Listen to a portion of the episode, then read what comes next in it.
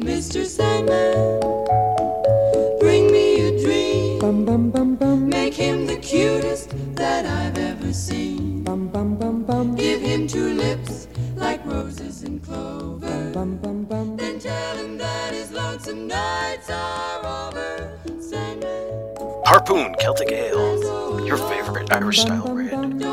Ooh, is that what you're drinking? to call me. Yeah, Ooh, nice. yeah, it's good. I uh, I, I am I am keeping things in the UK uh, myself by drinking Newcastle.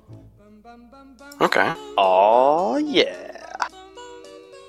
KGB Radio, episode 24, official podcast of knowngriefers.com. That's how we're starting this tonight. My I'm name is over it. Rock. What? I said I'm over it. Okay, that's fine. My name is Rock, host. Uh, joining me tonight, Chris Linendahl. Hey, is this the golf course? Do you have 10 pound balls? No? Shifty eyes. How do you walk? Chris is watching Aqua Teen Hunger Force, apparently. Uh, also joining me tonight, Mr. Pat Ronk.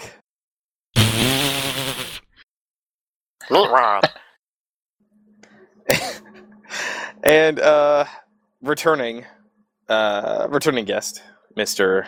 TJ Turner. TJ, how's it going? Do you guys know where the weight room is? yes, it's over there. I'm pointing, but you know. So, uh, hey, Rock. Hey, Rock. hey, hey, Rock, what? what's up? Hey, hey, what's going Chicken on, man? butt. you ever hear that one? Oh man. Oh, you Yeah. got me. Oh, this hurts. You got me. Yeah, it's a good one. Yeah, that was that was classic, classic humor right there. And I bet our listeners are just just fell out of their chairs with that one.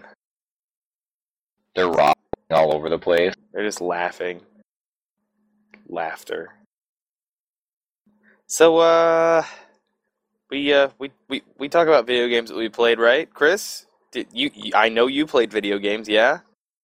yeah, but why don't we just skip me and then go to everybody else? Because I'm sure we'll end up talking about my game most. Well, all right. Hey, Pat. did you uh? Hey. Did you? Hey, hey. Did you uh? Did you play games? Uh, yeah, I played a couple, not for very long though. Oh yeah. Like what? Well, uh, let's see. I I traded into games and ended up with like a bunch of credit and, and picked up. I paid off my Mass Effect 3 pre-order. Then I uh, paid off Assassin's Creed 2 just so I don't have to worry about in the future. And I ended up having enough. Oh, wow, so you went back in the past and pre ordered Assassin's Creed 2? Fuck you. You know what I mean. Dumbass. um. Yeah. That I'll stick. I'll stick with that. Uh. I and I had enough left over to get Resident Evil Revelations for 3DS. Ooh. Uh, I think I'm sure Humor Tumor has mentioned plenty, and I think we have a review of it. Yeah. Yeah. site, he he right? did the review for us. Um, I've only played probably like an hour or so because it's it's only I usually only play that thing when I'm on the toilet, and and uh, it's really good. Uh, that's it's actually one of the it, it's very tense all the time. Like I'm always I'm not it's not scary, but I always imagine something's gonna pop out at me, and it hasn't really happened, but they just have that it's just that kind of atmosphere.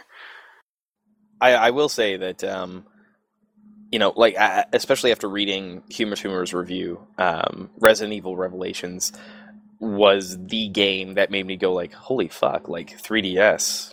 Yeah, like after reading that and Yeah. looking at screenshots and stuff, I was I, I was you know considering picking one up. I was like, damn, this looks fucking awesome.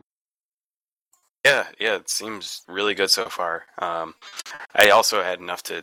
I'm gonna get one of those Circle Pad Plus things, which it works with Resident Evil. I'm not sure really how. It's probably not that necessary, but I plan on picking up. A, they released Metal Gear, yeah, Metal Gear Solid Three for 3DS, Yeah, so I want to pick that up. I'd never played it. I've only played Metal Gear Solid, and that was like 12 years ago. But I really like that. So I don't know. I'll skip two. Just go right to the third. Uh, I heard that they're also going to be doing um, a uh, Resident Evil HD collection for the uh, PS Vita later in the year as well. Oh, cool. So, but Oh. I mean, like at that point, like like you know, I, I, I think that 3D kind of has an edge on that. You know. Yeah, yeah, definitely. I uh, there was another there's another like PS Vita. Oh, oh, it's the Final Fantasy 7 thing, right? Or is it 10? 10. Ten. They're releasing 10 for Vita, but it's also going to be a PlayStation 3 like downloadable, I Yeah. think. Yeah, they're they're basically just just um, doing what they what you know a lot of companies have been doing and basically just uh, like upraising it to HD. Um, but yeah, I believe that's just going to be a PSN download for either Vita or PS3. It'll be on both. Okay. And but the Resident Evil thing is strictly Vita as far as you know. Or- You mean uh, Metal Gear Solid? Did you say Resident Evil collection or Metal God Gear? Damn I, it, I Pat. thought I said Wow. Metal Gear, but I could be wrong. I've been drinking. Okay. All All right. It, it, the, the correct answer is Metal Gear. They're, they're doing the Metal Gear HD collection for PS Vita.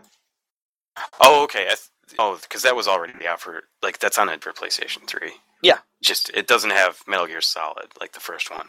Yeah, it's got what? It's got two, three, and what? Peace Walker. Peace Walker. Yeah. Yeah.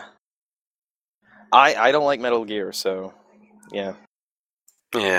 Um, I it's it's okay. Like it can get kind of dramatic. I think that's why I never got into the second one, but uh, the third one seemed like it was supposed to be pretty good. And I have the fourth, and I never played it. I should probably just get rid of that. I like my, my biggest thing is that uh I, like me primarily being um you know like like like an RPG player I I, I very much enjoy player agency and um, the idea that there are you know multiple ways to complete different objectives and uh, Mhm. which is why I like you know the Elder Scrolls and, and Mass Effect and stuff like that so much and um, it seemed it like it always seems to me that in at least in, in the the you know couple of Metal Gear games that I've played there's really only one right way to do stuff uh, for the most part and if you don't do that like you you done fucked up Yeah, it's more like just whatever order you want to take out guards in. Yeah. That's pretty much your choice. yeah it's it's it's like hey there's there's a way to do like you know what i mean? Like there's a way to do this and if you don't do that then like it's going to be really hard. And uh i don't like that. I don't like that at all. Like don't, Yeah, I don't like I like multiple approaches to things. yeah exactly. Like don't don't force me to try to figure out the one right way to do this. Like i hate games that do that. It's kind of like Portal. Ugh. Yeah, like there. I mean, I I think there are a lot of those puzzles that I've solved that weren't that wasn't supposed to be solved that way. Well, Hmm. uh, you know, I, I think that, that Portal is is another one of those games where um, you know th- there's really there's really one you know one right way to do things, and that's why I don't really like that game either. it's uh, I mean the story is amazing in Portal, and I love the atmosphere that they create and, and the world that they you know that they kind of build in that game. But um, I'm just not good at puzzles. You know, and, and to me, like I view Metal Gear as kind of being a sort of puzzle of like try to figure out the best you know the best way to do things like the best order to take out guards or whatever and i'm terrible at that Mhm. Yeah. I don't know. I guess I, I'll see how much I like it. Um, I, I still have like $30 in credit, and it's like a $40 game, so it's not a huge investment. yeah totally If I don't like it, I'll get my money back pretty much. and you you got like a like a shitload of credit too right you got like $200 in trade in right Yeah, but that was, I mean, I traded in almost every Wii game that I own. how many games is that Well, that was 26 of them. I kept a few, hmm but that's also since 2006, so. yeah no I, I i thought that was you know i thought that was pretty snazzy oddly enough, like the one that I got the most amount of uh, credit for was New Super Mario Brothers Wii. oh really That one's worth almost thirty dollars in credit, like to trade Wow. in. So they probably game sell it for still like forty bucks. fifty dollars. Oh, it's still fifty. Wow. yes, damn it's like I love how they treat it as though it's like a rare entity when you see it everywhere. wow still and, and that game how old is that game now Just like two years, maybe three. Wow. Well, N- Nintendo, like usually, especially with their first party stuff, they, they tend to drop the price pretty slowly on uh, on on their own games. Yeah, I think um, if I still had uh, Smash Brothers Brawl, that probably would have been worth just about as much. Yeah, you're probably right. Um, the second, like the one that was like a dollar less trade-in credit than uh, uh, Mario Brothers was uh, Mario Galaxy 2. No, yeah, yeah, the second one, not the first one. But that Oh, was yeah? still over twenty bucks for the for each of those two. Yeah, dude. But um, I, I did play a little, about two hours of Mass Effect 3, and Oh yeah. Yeah. I mean, I didn't. I, I tempered my expectations going in, and it's. I mean, it's just more of what I liked about Mass Effect Two so far. Which I mean, I haven't even gotten my it like to roam around in the Normandy or anything yet. I still, I still like it. I just haven't had time to play it. Yeah, yeah. Let's uh, let let's save the Mass Effect three conversation for the Yeah. end because uh, I know at least three of us have played it. So, uh, and that's gonna be. I have a feeling that's gonna be a really long conversation. So let's save that. But um, like usual, my my t- time that I have to play games, it's it's pretty limited every week. So I only have only play like a few hours at a time. But I think did pretty well this week.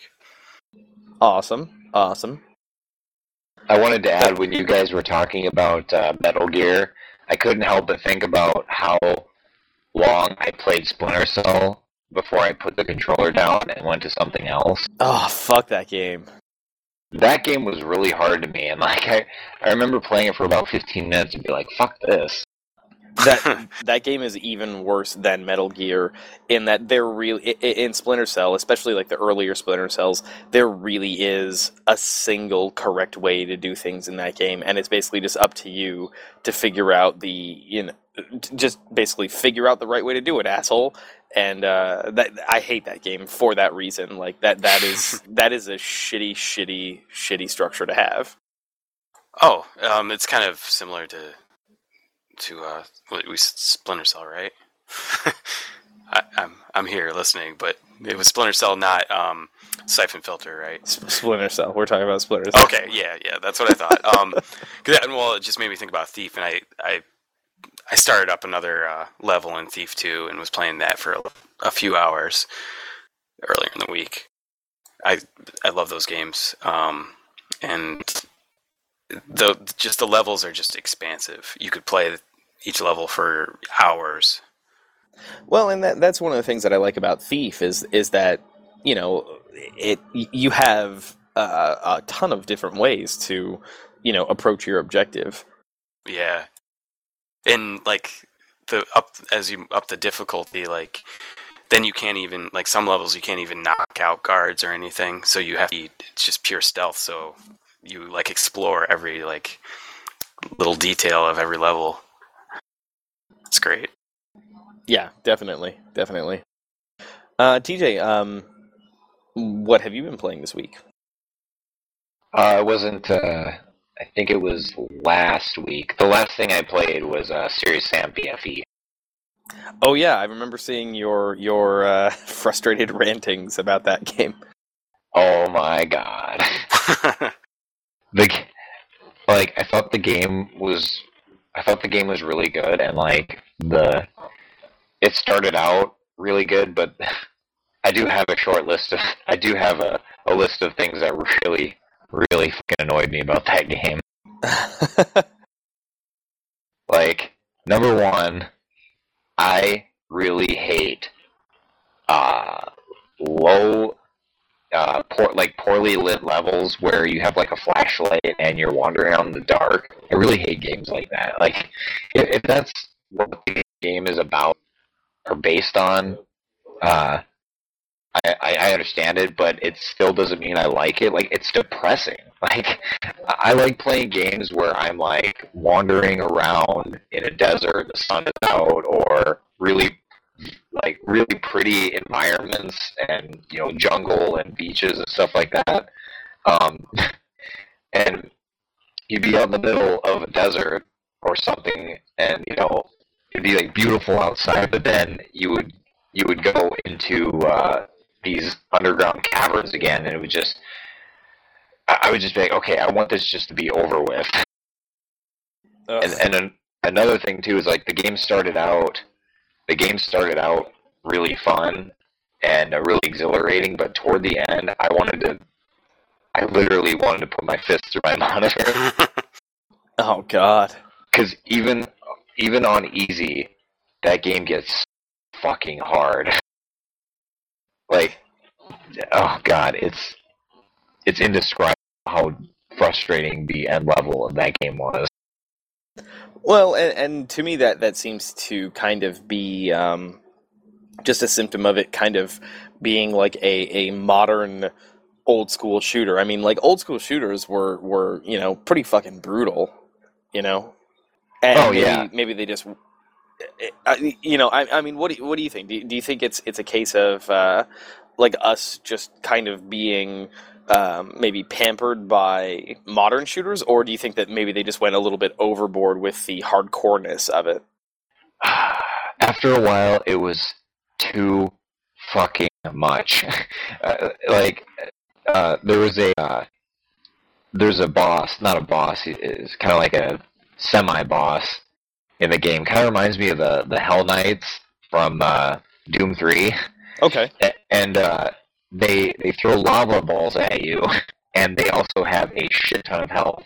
Well, at the toward the end of the game, there's there's like a valley that you run through until you get to a wide open area where you fight the final boss, and they send five of those things after you.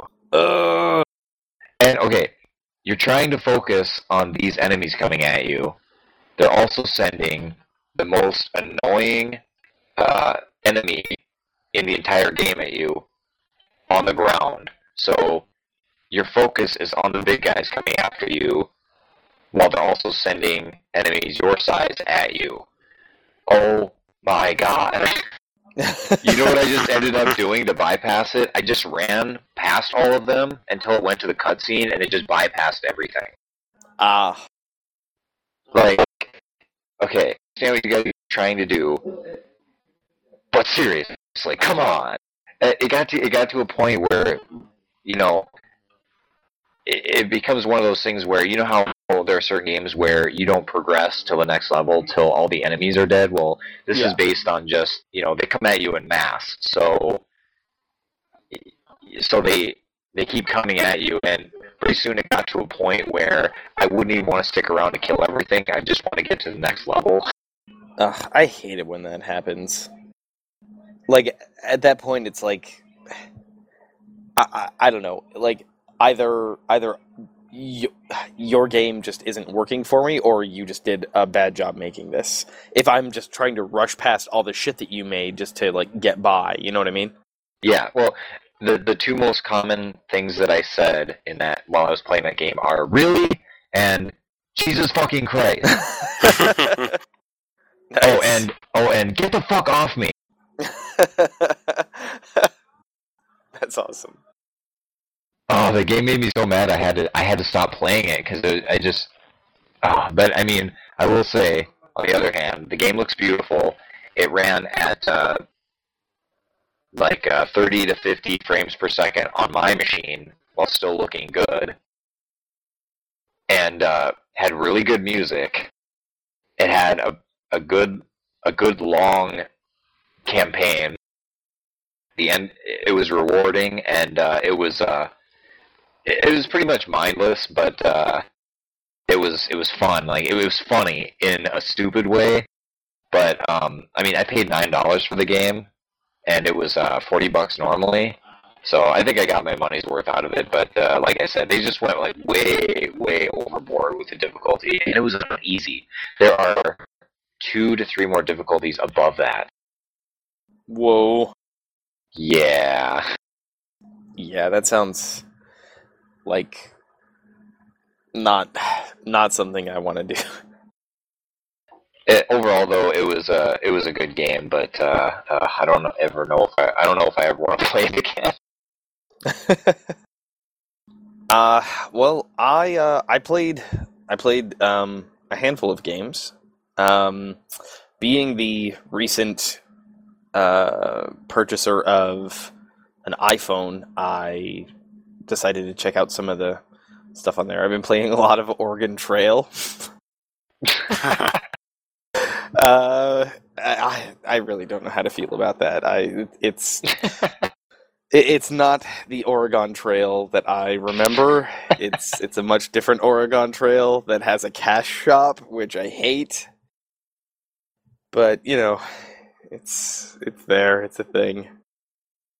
Um, I uh, I I also played a.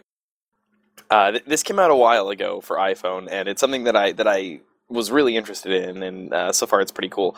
It's a uh, it, it's a kind of a game called uh, Epic Win, and um, basically what it is is it's like um it, it's it basically takes your to do list and turns it into an RPG.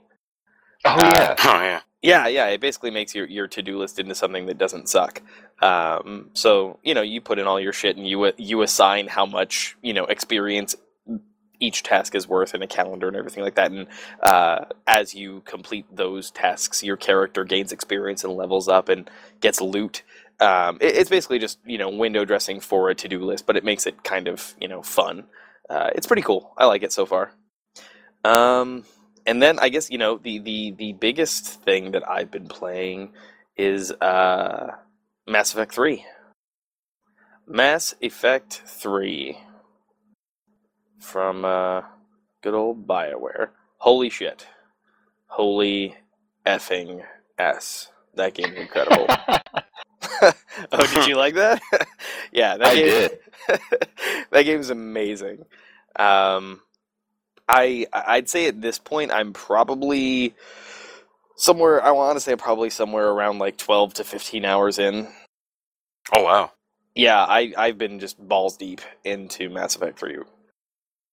I would say that's what she said, but that was too easy. Hmm. Wait, actually, that would Wait. make sense. Just pretend I didn't say that. Okay, all right.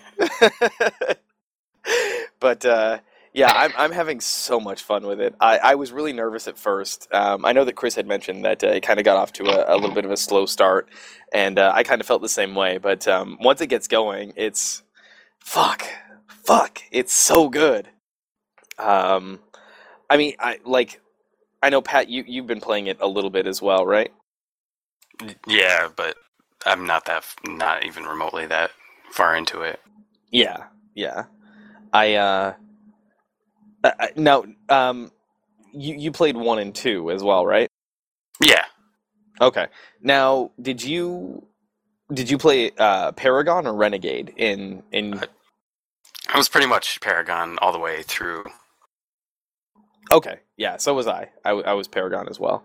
Um, so I, I thought it was really cool to see how some of you know some of your choices were were carried over, and um, I, uh, I I don't know, like I, I I- I'm I'm really having a lot of fun going through and seeing how they integrate old characters through because one of the biggest disappointments for me in the third game or in the uh, second game was how a lot of the of the characters from one weren't there or just made like cameos, you know, um, with, with a few exceptions. But so so I'm I'm I'm just I'm so happy. Like this is weird because games don't normally do this for me. But then also I don't normally play through you know series like this that that have so much relevance uh, between each other. But um, you know, like like going through three, I'm so happy like going through and finding uh, and meeting up with like old characters. Like it's so much fun. I, I I don't think it's a spoiler to say that you know, like, and I haven't even seen everybody come back yet, but I feel like it's not really much of a spoiler to assume that you know everybody comes back. You know what I mean? Like to me, that just seems natural. This is the wrap up of Shepard's story, so I, I feel like everybody's going to come back at some point. I, I really wish I had saved Ashley instead of Kaidan. Uh, yeah. if not for anything except for you know eye candy, I guess. Uh, And, and Kaidan's kind of annoying anyway.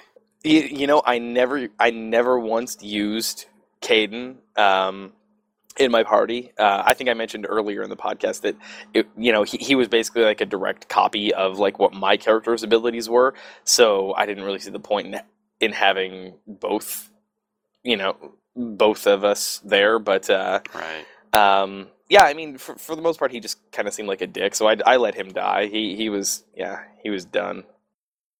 Uh, Chris, how about you? Uh, you you mostly play Renegade, don't you? Yeah, I played it. Sucked. Played what?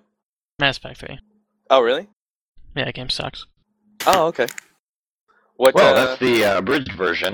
yeah, yeah. That's the uh, short version of the review. Um, what uh, what makes you feel so? No, I don't think it sucks. It's all right. Oh, oh. Well, okay then. It's all right. It's kind of okay. Like I, I, I, I, I don't wanted think to, it's great. I wanted to ask you because you know you you you always play Renegade. I always play Paragon. Um, you know uh, about some of the some of the choices that get carried over into the third game. Um, like at the end of Mass Effect Two, did you Spoilers. Yeah, yeah. Uh, spoiler alert: if you play, if you haven't played Mass Effect Two yet, um, did you at the end of Mass Effect Two did you keep the the collector ship or destroy it? I destroyed it. Okay, so uh, when Mass Effect Three starts, the the uh, it doesn't take long before the Illusive Man contacts you. For me, he was giving me shit because I destroyed the collector ship. Did he? Did that choice carry over for you? Like, did he talk to you about destroying the collector ship, or or how, Yeah. how did that go? Because I did destroy the collector ship. Oh, so, so you took You sure the, you took the Paragon choice Yes. at the end. Okay, hmm that's weird. No, I'm not. I don't want to play. I don't always want to pick Renegade. I'm trying to play a a tough, tough love, sweet, sweet on the ladies, sweet on the fine space bitches, tough to the men. Uh, always does what he thinks is right, kind of Shepard.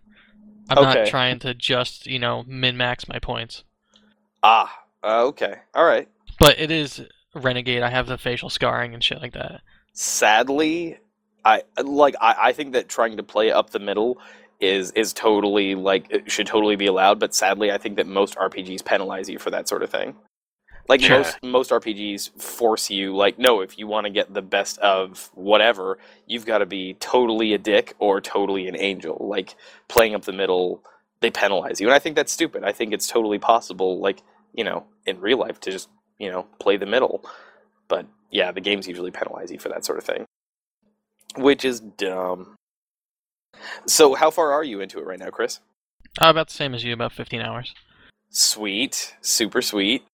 Um, I, I don't think it's amazing. I think it's very much the same as Mass Effect 2. Uh, as you probably read in part one of my review on knowngriefers.com. Yeah. Um, it's a four out of five. I'll tell you that right now. Unless the end of the game fucks up pretty bad, it's gonna be a four out of five. What if the end of the um, game is really awesome? I don't know. It's still a I'm- four out. It's gameplay. It's a four out of five because of gameplay and structure things. It's not anything to do with the plot. Oh, okay. There's some It- rumblings about uh, a uh, unsatisfactory. Uh, wait, is that the word? Yeah, hmm not very great ending. I have I've heard the ending can best be described as abrupt. Uh, I, I don't know any specifics because I obviously am not there yet, and I'm trying to avoid spoilers. But um, So it's Yeah. like a Coen Brothers film. maybe, maybe. I forget Um, what I was saying. Well, I'm assuming that, that you're mostly playing through this one as a as a renegade as well. I am. And uh, how's that? How's that working out? That's good. Um, the I find it harder to be a renegade in this game just based on the fact that you're trying to rally all these people. So you're trying to help people so that they join your side. Yeah, and I'm hesitant to like. Spoiler alert here, Pat. Maybe you want to cover your ears a little bit. Um, in the Citadel, you're given this mission to bring these factions together under your yep. fleet. For And- uh, Aria T'Loak, right? Shh, dude, I'm trying to be as unspoilery as possible. Oh, whatever. So, um, you're you're hunting down the leaders of these three factions to try to unite them, and one of the factions wants you to ice this dude. Oh yeah. And I'm, you know, Renegade tells me I could just ice this dude, but I don't want to because I can probably just keep him alive and also get him on my side, which would help me in the end game. So it's it's things like that that make it harder to just, you know, make the Renegade decision every single time. Yeah, I, I think that they. and it that- doesn't seem like there's a uh, equal amount of benefit to you know the renegade decision as the paragon decision Well, I, I I feel like they, they really make it. Uh, they tr- they try to give the renegade decisions a little bit more. Um, a, a little bit more of like a like a realistic penalty of like yeah no you could totally be the asshole here but like you know know full well this could come back and bite you in the ass later on Mm-hmm. because the you know the, throughout the whole game there's this whole um, battle readiness meter and you fill that up in numerous ways by doing side quests and whatever and so you know i, I know exactly the, the the the quest that you're talking about and uh, you know I, I feel like like you know killing that guy might totally fuck that up or or at least Right. detract from the overall battle readiness which Right. obviously is something that you want to have as high as possible Mm-hmm. I mean, Uh, mine's already pretty high, and I haven't even, you know, about halfway through the missions. I assume. yeah I think I'm at uh, like seventy-five percent, seventy-one percent. I, I'm not sure what uh, story percentage I'm through, but um, I, you know, I, I'm I'm taking a lot of care to go through all the all the side stuff, and I'm I'm making sure to do all the side missions, and um, I'm I'm playing like straight straight Paragon, Mm-hmm. which is usually harder. Um, because you know, like just in the mission that you're talking about, it would be a lot easier just to kill that guy than to go jump through all the hoops that you have to go through to get that mission done the other Right. way. Um, but you know, I, I think eventually it pays off. Yeah, but it's just you know, it's things like that that in the Mass Effect 2, I would never have prob- have given a second thought to just you know smoking that dude, leave it his corpse, Right. you know, in, in the middle of the Citadel. But now I have to think about the end game and this it's kind of artificial meter that I have to fill up.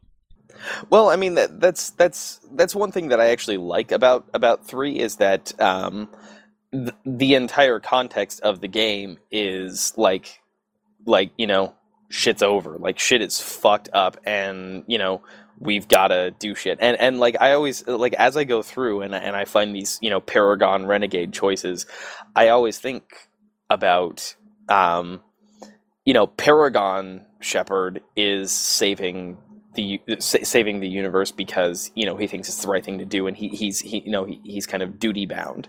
Uh, where I feel like Renegade Shepard is saving the universe because he doesn't want to die basically you know what I mean like so he'll he'll do anything he Mhm. has to do just to make sure that he's you know to th- that he survives I believe survival at any cost is a, you know Shepard's words exactly.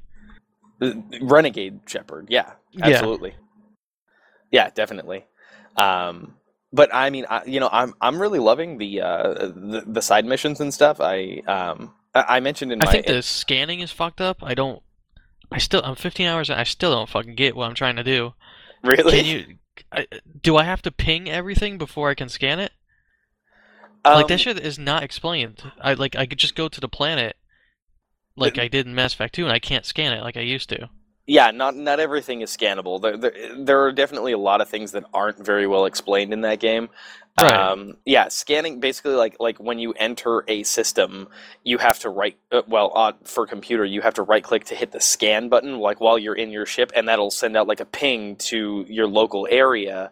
And if there's anything valuable within the area, you'll be notified. Right. And um, you know, if that notification pops up, then you can like enter orbit around a planet and scan the planet to find something hmm there's definitely a lot that's not. I, I, prefer this to the like let's go to every single planet and scan and watch that little like spiky wave go and try to min max that like th- Yeah. that that was just time consuming. I didn't it wasn't annoying it was just time consuming. I like this it's a lot simpler um and you know i get it but th- there's definitely things that could be explained a lot better in this game.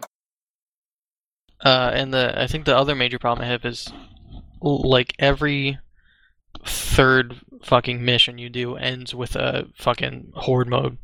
yes yeah i That's- i have that- had that experience too Pisses me off so that much. sucks. It sucks so Yeah. much, Pat. Like you would not believe. There's damn this it. one where you're trying to like you're in an academy, and you're you know you're fighting your way out, and I kept fucking like I'm playing on normal difficulty. I'm pretty good at Mass Effect. I'm not, I'm, you know, I'm not super gamer noob tube number one, but and I just kept fucking dying because like there's dudes coming from all around. It's a circular arena, and you know there's huge mech things, and there's things here, and you only have three guys with you, and it's just like, I, if I wanted to play horde mode, I'd get Gears of War or something. You know, I just this isn't what I wanted from Mass Effect. Yeah, um, that's kind of what I was mentioning uh, in some discussion on Facebook, where there's like the different uh, difficulty levels. At this point, like I played through like one mission, and I already don't care enough about like the combat and stuff that I'm probably just gonna put it down all the way to the easiest, which is called narrative. So I don't you- think you. Did you play the demo, Pat? Yeah, The second half of the demo where you're waiting for the elevator. yeah, That's the whole fucking game. That's half the fucking game right there. yeah. waiting that's for the getting switched. elevator, clear this landing zone, or you know, wait for this ship to show up, and you know, wait for this door to open, and it's just all that combat arena multiplayer map thing, and it's just like every time you see it, it just it sucks a little bit more. Oh, all the all the like fluff in that mission too was really bad too. It was like a '80s or a '90s sitcom where, oh, I, yeah, never mind. It's not worth getting into. Yeah, al- almost every mission uh, that I've done so far that's not like a main story mission, and but I mean even some of the main story missions have done it too. Uh, almost everyone ends with like a just like a okay, you got to defend this area against you know waves of enemies. It's like, Mhm. "Oh, all right, I guess I'll guess I'll do that. like I'd Um, much rather do shit like spoilers. The way you get Kasumi, I'd much rather do that kind of thing. Yeah, that was a lot of fun. That throw was really throw cool. some throw some combat in there, but have me do exploration conversation wheel things with like a little bit of combat in it. I'm all for that. I'm Yeah. not in it for you know a ten minute kill these mechs kind of thing. there's there's definitely not enough of the like exploration investigation type stuff that uh, Yeah. that that stuff would definitely uh, the game would benefit from having a little bit more of that stuff but um like you know overall i'll say like i, I uh, the, the humorous moments that are that are coming up I, I i'm really enjoying the humor. Um i'm really enjoying having the the characters back. I mean this is a series that that you know i know that uh, you know, at least a few of us have been have been into this series since the beginning, and um, it, games don't generally give me any kind of you know emotional you know whatever. But uh you know for for me it, it genuinely is making me really happy to uh like like you know spoiler alert uh Garrus comes back.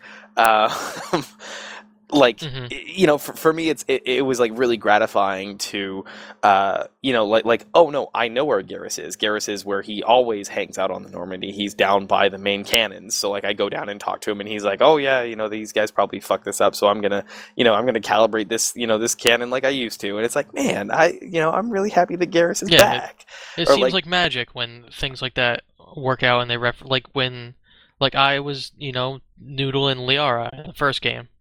So in this game, you know, there's lots of sexual tension between her and Shepard. And like having the Oh. characters, you know, uh talk about their past relationships and things like that.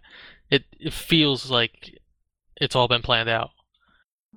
Uh, have you visited um, a certain character uh, in the hospital yet? Not. I, I will say this: not the female one. Yes. Okay, I was really happy for that to happen. I, I, I like you know, it, like it, just that character's um, explanation for why they couldn't join me and and everything like that. I was like, man, this this not only does this make sense, but I'm genuinely kind of upset that this Right. character can't join me. And uh, but it, it like it, it's explained very well, and I I was I was really happy to see that character again. Like games don't do this to me, you know, like. if if you're not bringing a save with a full team from Mass Effect 2, you fucked up. You're yeah, you're fucked up. You fucked. You done Yeah. fucked up because you're not playing this game the right way. Yeah, yeah. Um, it, this this game really does require you to have played the other ones. I mean, even There's there's Giant- one person I can think of is missing, and I could really give a shit that that person's missing. really who who is that? It's a black dude. Oh, Jacob. Yeah. Uh, I I haven't seen him yet either, and No. um, People Yeah. talk about him, but I or there was at least a, a mention of him. yeah yeah. I thought that was I think we're talking Kasumi, right?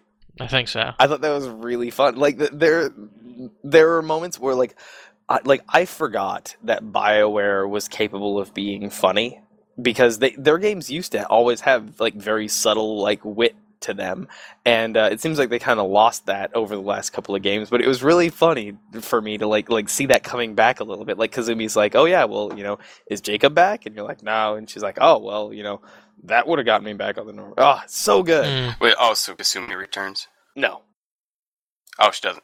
it, she, you will you will engage with kazumi Oh. Do- That's uh, what did- she said. hey Yeah. Did they upgrade her boobs as well? I, I don't No, I, I don't they actually know. downgraded her sexiness. I'm really not. I think Chris is paying a lot more attention to that sort of thing than I am. I didn't point it out. Pat did. Well, It's pretty obvious.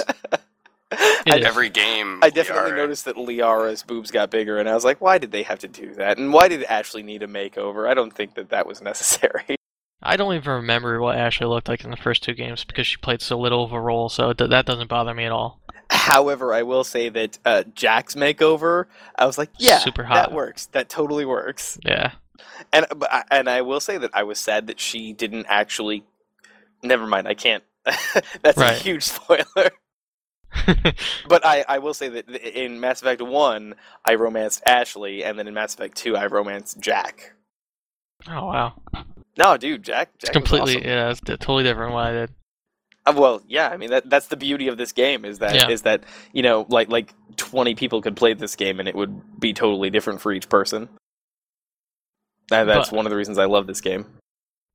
Um, you know, Well, that's sure not really totally different. It's just. No, I mean, I'm sure on the there's a, a vast spider web of, you know, code under just underneath the surface of how these things all fit together. But just you know, seeing that your characters progress the way that you think they should, everything feels like a happy coincidence. You know, it doesn't feel like there's you know bits of code getting sent out for you to run into this person at this opportune time. No, ev- everything seems like a natural extension and a natural result of the choices that you have made in the past.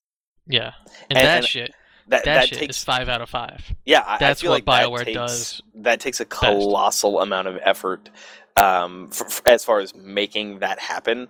I feel like that is huge, and, and that it, it's pulled off so elegantly is amazing to me. I agree. I think that things like that show that BioWare still can do what BioWare used to do. And Yeah. things like the arena combat shows you where maybe they cut some corners and trying to get this out the door. Yeah, You I agree. I definitely agree with you there. I, I, I will say that I, I really enjoy the uh, the streamlined um, weapon and armor upgrading interfaces. I, I feel like those are those are definitely nice. Uh, I really don't understand and don't really like the, the weight restriction thing. Where like, oh, No. you went over a certain weight, so now your power is recharged slower. Even just the loadout screen is not explained well at all. yeah, there are definitely you have things to- that need to be where you explained pick better.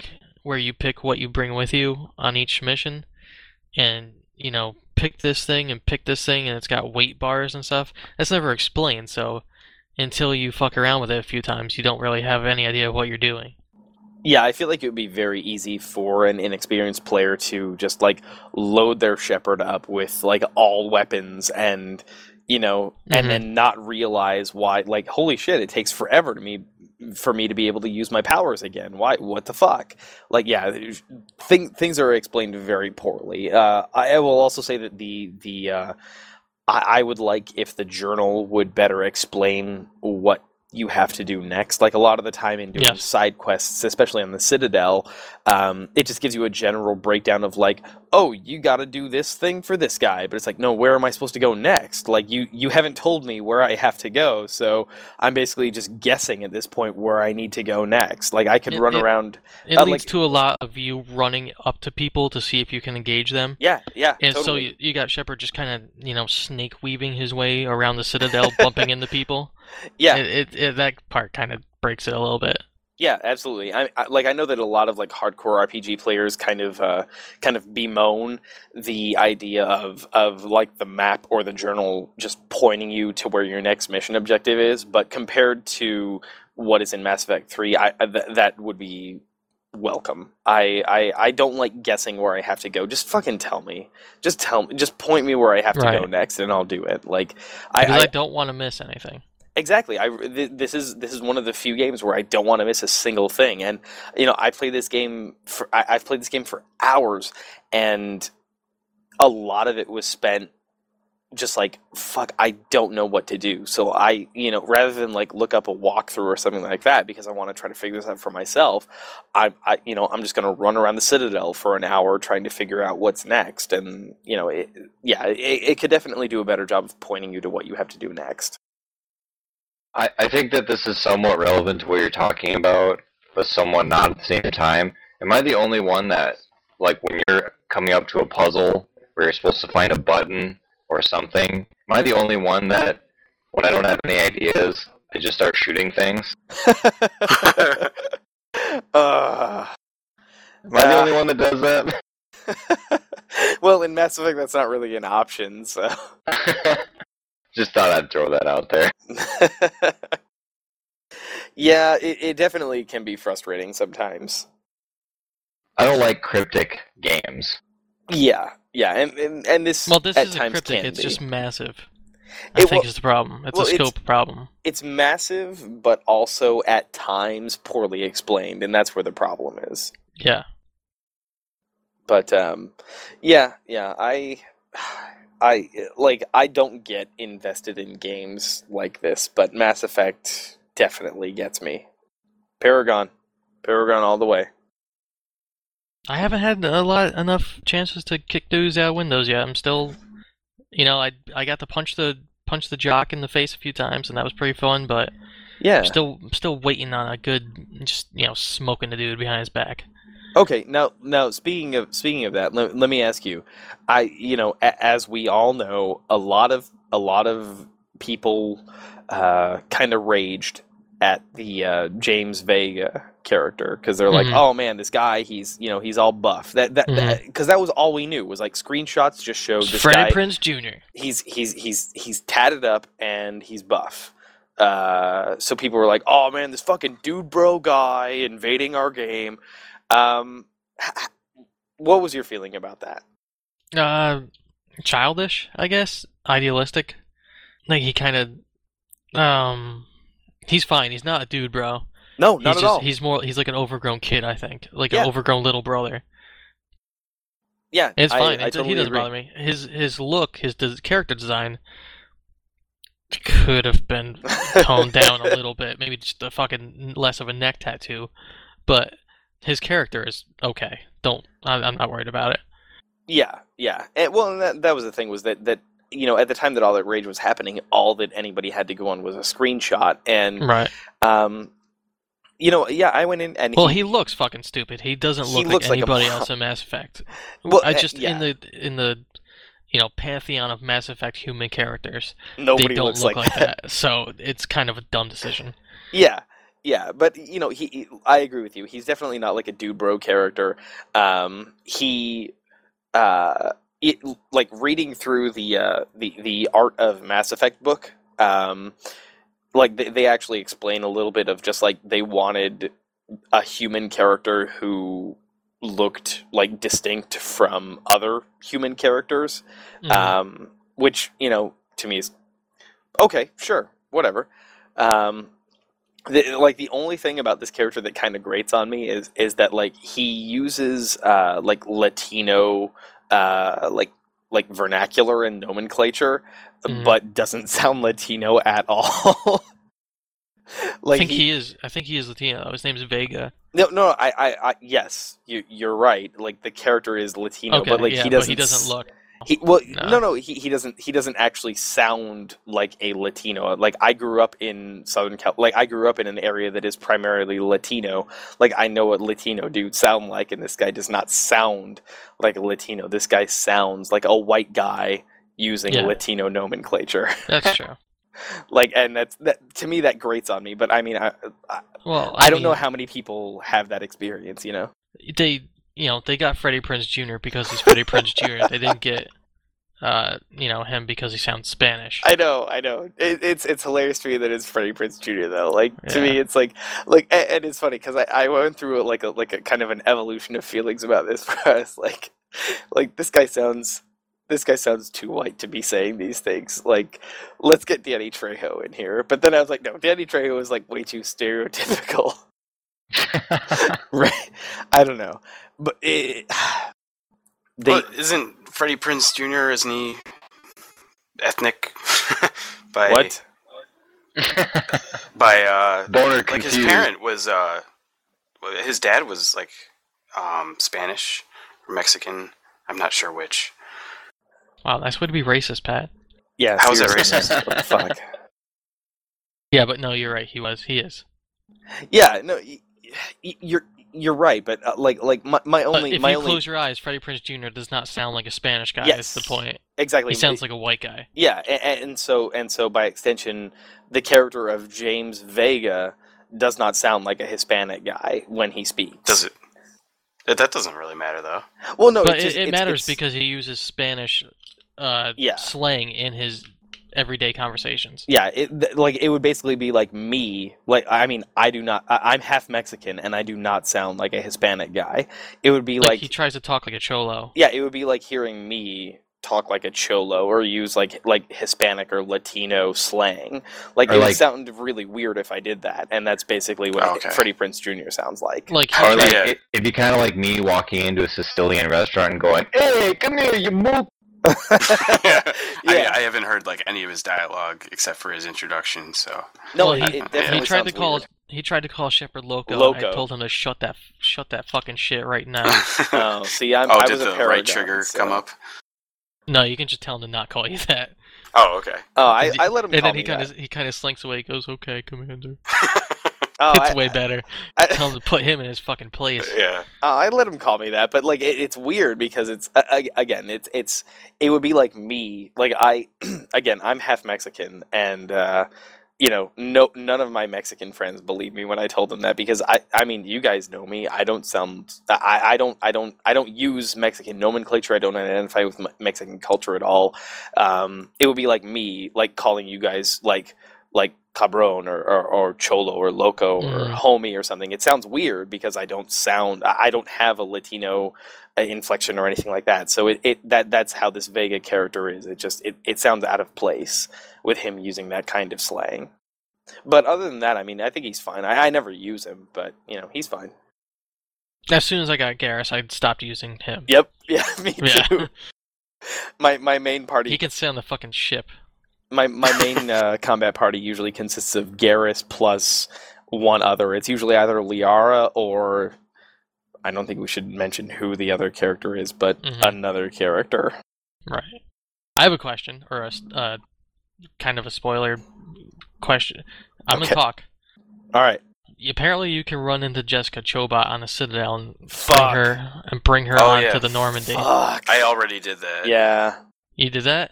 I did that yeah, too. that's like the last I thing I, didn't. did I didn't before I fucking stopped talk. I didn't even talk. Fucking talk to Dude, her. it's I, I I I know that she she's considered a war asset. Um She's five points of a war asset. I looked it up. yeah, yeah. No, you're so, you're right. Yeah, I just ignored her. And uh I- I'll say that um Punch that reporter again, though. I did not, Bitch. but uh Fucking bitch. Je- Jessica bitch. Jessica Chobot's character, um, I, I don't, I haven't really felt the full effect of what she's doing by being on the Normandy. I will say that her voice acting is terrible. I, I like, I, is Jessica Chobot actually doing the voice of that character? Yes. She's terrible. Yeah. she She's terrible- She she's terrible fucking life. awful. She's terrible at what she does in real life, so And yeah, it doesn't make that, that big of an impression. the, the the character model itself just looks awkward to me. Yeah. like she's wearing like a weird kind of like tank top dress she looks too muscular um it's weird it's, Shiny. it's yeah it's very fucking weird and um jessica chobot is not a, an accomplished voice actress and i don't know why they included her Yeah. that was Fan really service. dumb i i maybe such a horrible idea for fan service, though. yeah that's really terrible i mean like like uh, like uh, uh, i know a lot of people complained about like oh man uh, spoiler alert a lot of people complained about like, oh, uh, EDI is a robot now. Um, and, and I was I, I was kind of on the fence about that, but then once I saw how how it's kind of playing out so far, I'm okay with it. It makes sense as far as the story goes. It's fine. It's totally fine. Um, that that's that's a major change, but it's okay. Jessica Chobot, why? Why did we need this? This didn't need to happen. Right. And she doesn't have a point. I mean, EDI being in a body has a point. Yeah, it's it very totally it's very cute and it's kind of heartwarming. And you can take her with you on, Yeah. on combat missions, and yeah. and Oh, she really? a- she has Yeah, a nice story. and Joker has a crush on her. It's so yeah, cute. and he's he's you know he kind of follows around like a little puppy dog. It's Yeah, adorable. it- it's very nice. That that is very nice. Jessica Chobot, what's the fucking point? Right. I'm gonna stand here, and she doesn't do anything like the doctor. She just Yeah. you know, fucking useless. Yeah, she does not do anything at all. All right, well, uh, unless you guys have anything else. That have was our Mass else. Effect 3 fan cast. Well, I, I I knew that that conversation was going to be a long one, so. Um, well, unless you guys have anything else, I think we're going to go to break. Is that cool? Break Mhm. sounds good. Yep. All right, I really have to go pee. All right, so uh, listeners, stay tuned. We will be right back.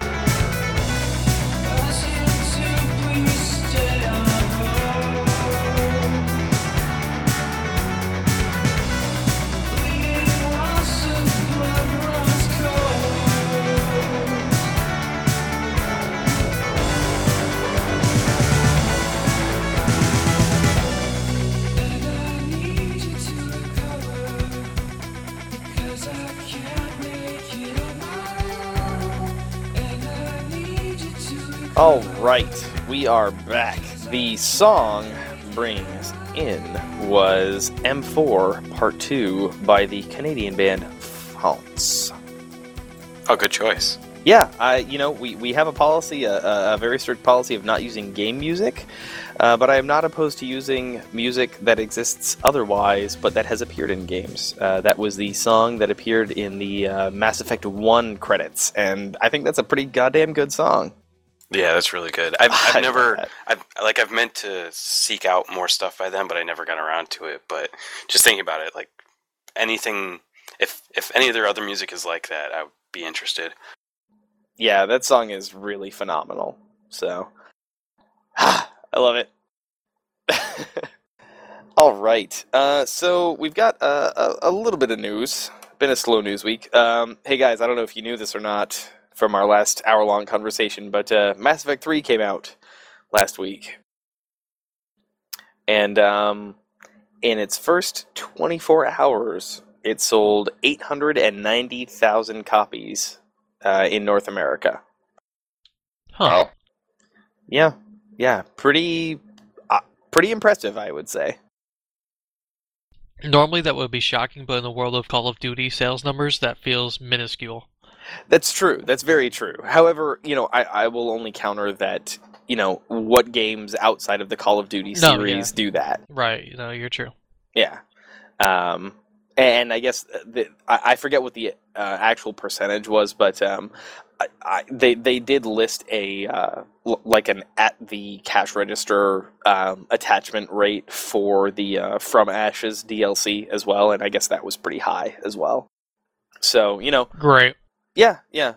Um, speaking of that, I guess uh, I forget what website ran a story about it, but they were basic. There was a brief story, basically just saying that um, it does seem as though the uh, From Ashes DLC was stuff that was um, a, a lot of it was basically already there and was basically just ripped out and then added back later for charge. Uh, Uh, it they- looks like that the animation and voice files are still on the disc, right. Yeah, which is kind Yeah. of fucked up. Yeah. yeah, Yeah. well, I mean, it was basically what everybody's worst fear was was that this was stuff that was already completed um, when the game was finished, and then was basically just taken out and and you know added back in later for charge. Um, which, yeah, pretty pretty fucked up. So you have that. Have you played it? Um, well, I, I have gotten the character that is that is associated with that, and Yeah. uh, he's very interesting. He's a very interesting character. Um, he kind of sounds like a Jamaican with voice modulation, Huh. He he doesn't say Mon or anything like that, but he his his his inflection and everything sounds like a Jamaican. Um, Has he been game changing or story changing so far? Um, well, my understanding is that whether or not you have the From Ashes DLC, that character is in the game. Um, but he just he That's not can't true. He can't be in your party. He can't That was your. dis- that was disproven. People have finished the game and not ran into that guy. Oh really? Yeah. Oh shit! Wow, that's Mhm. really fucked up. Um, yeah, he, he's wow. In, in that case, that's a, that's kind of a BFD. Um, he he he is on the Normandy right now, and I routinely take him on combat missions, and um, he he kicks ass in combat. Like he's really good, and uh, he he provides a very interesting opportunity to learn about th- that. God, eh, how can we avoid spoilers with this? Jesus. Well, he's a Prothean. Protheans have been around forever. He's he's a they Prothean. became they became the collectors who helped the Reapers. yeah, So, yeah. This is know, basically he, he's a the history book. yeah. He he is the last surviving Prothean that you find on Eden Prime, and uh, you know you wake him up. He he was in stasis basically, and you wake him up, and uh, he he joins the Normandy crew, and uh, you know he teaches you a lot about Prothean history and uh, you know what stuff was like back then, and uh, he he doesn't seem to have a lot of uh, a lot of uh, affection or respect for the current races. Right.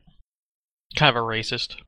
Well, it's not that he's a racist. it's- It's no, no. It's it's just it's more so that um, you know when when his people were prominent, the species that are prominent now were very primitive. You know, like he remarks at one point, like like Liara is like trying to talk to him because you know she's very into the Protheans and stuff, and she's like, oh, like the the uh, the the Prothean character is like, oh, you know how how nice the the pro or the uh, the uh, the Asari learned how to write. Like that's that's so unexpected. That's so that's so cute and uh, you know like like he just he at, at his time all these races were so primitive and so it's very surprising to him to see you know thousands of years later how they've advanced Oh, Hmm. uh, I was just looking, and there's the soundtrack that came with um, like the collector's edition, and looks like Faunts does the the credit song for Mass Effect Three. oh very nice I, I have the soundtrack i just haven't listened to it yet Yeah, me either.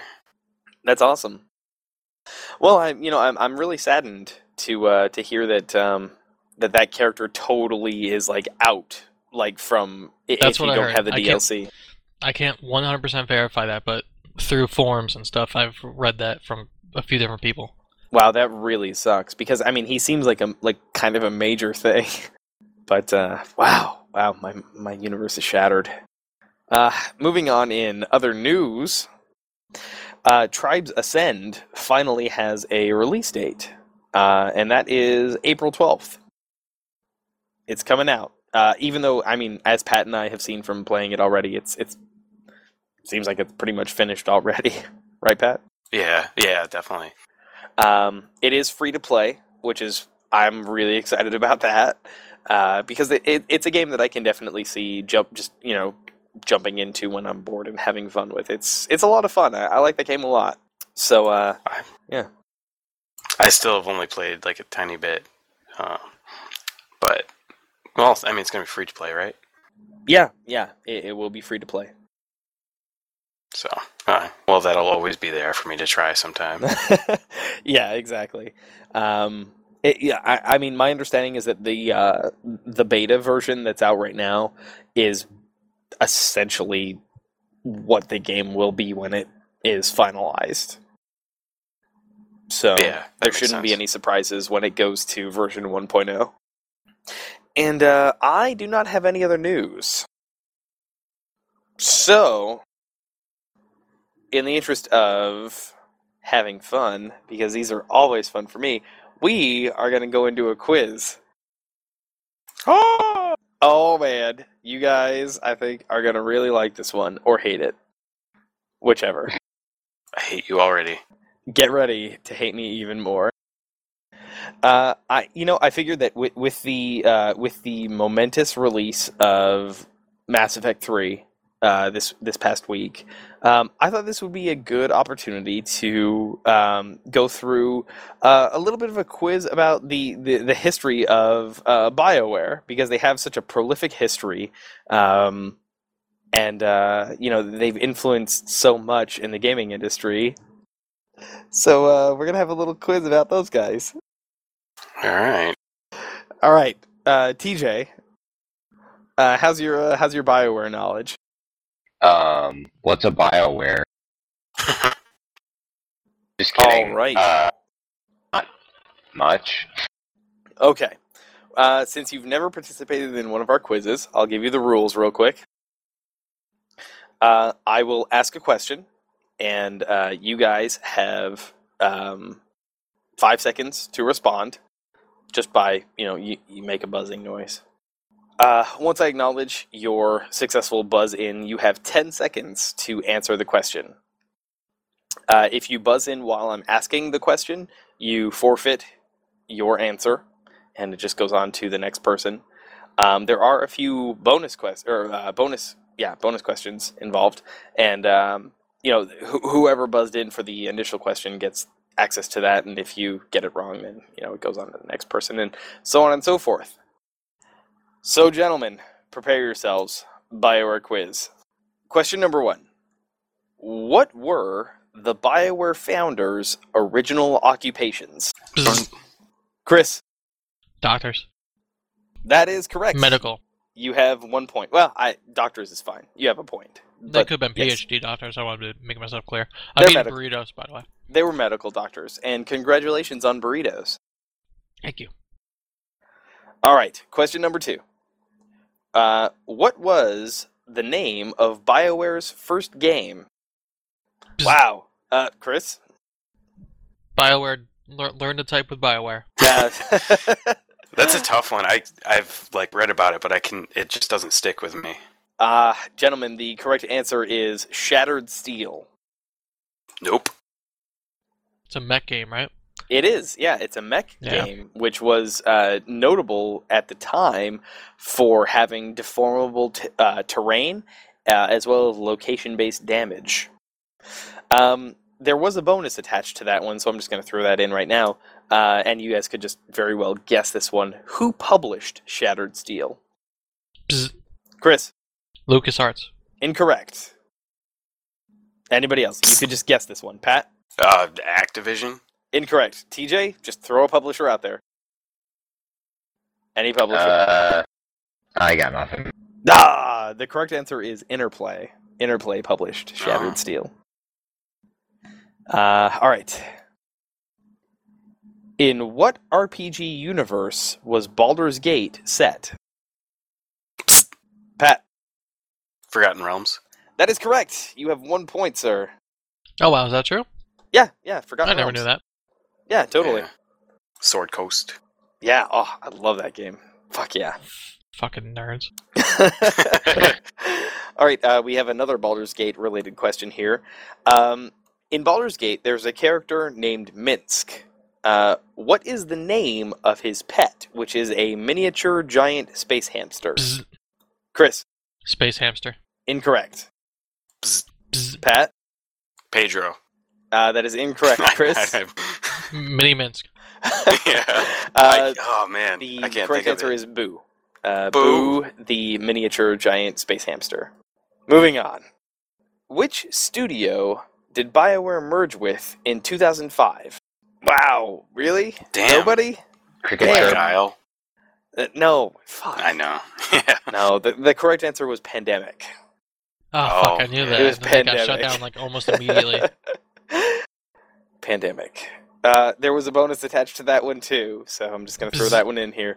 Uh, what was the last game that Pandemic developed? Chris. Developed or released? Released. Okay. Uh, Mercenaries 2. Incorrect. What? Sorry. What? Anybody?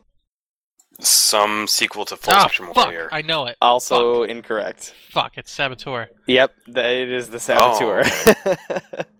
yeah, they they were uh, Pandemic was basically like they, they turned in Saboteur, and then EA was like, "Sorry, dudes, shut down," and then they released the game. All right. Uh, what was the first handheld game that BioWare developed? Bzz. Pat. The like Sonic RPG for Bzz. DS. Um, Bzz. yeah. The, No, Dark Chronicles. Get the name right. All right. wh- what's the name, Chris? If you can get the name correct, you will get the point. If you don't get it correct, it Pat the, gets the it's point. It's the Dark Crystal Chronicles. Fuck. That's no. That's not right. no, that's not right. Fuck. Uh, the correct answer is Sonic Chronicles: Fuck. Dark Sonic Boom. Brotherhood. God damn it! Don't give Pat that point. Yeah, Pat was closer with getting Don't give that it Pat was a that Sonic. fo- Yep. No, Uh, you asked for the name of the game. N- That Sonic RPG is not the name of the game. He he was closer, and it was Fuck. also on DS. Don't give him that point. Um, the current scores: uh, Chris has a single point, Pat has two points, TJ has zero points. I think that means I'm winning. Um, if It we're using like golf, golf. scores, you are winning. Uh, moving on. Which graphics engine does Mass Effect use? Bzz. Pat. Unreal. Um, yes, but Unreal maybe- three. that is correct. Very nice. Woo. I noticed on the um on the uh the case like it doesn't even mention Unreal anymore. On, at least on three. Not in the beginning of the game either. Yeah, it doesn't mention Yeah. any of that. I wonder if that's like a. I was thinking about. It, I was like, I wonder if that's like a licensing thing. Like if they paid more money, or since it's the third game they've used, like maybe they have a way around it. I think Well- Unreal has relaxed a lot of their what they require of their licensors too. They oh don't even yeah. they don't even pay for Unreal Engine when they use it anymore unless they sell like a million copies. Well, not only that, but I feel like I I, think that um, Bioware has made significant modifications to the Unreal Three engine um, for Mass Effect. So I feel like that kind of gives them a little bit of leeway too. That's true. All right, let's see. N- Mass Effect 1 had two DLCs. What were their names? Bzzz. Chris? Bring down the sky and the fallen star. Incorrect. Fuck. Anybody else? Nope. Uh, all right, the correct answer was Bring Down the Sky and Pinnacle Station. Oh, Oh, wow. Yeah, Pinnacle Station was released a lot later and apparently was not very good. It was basically just uh, wave based combat.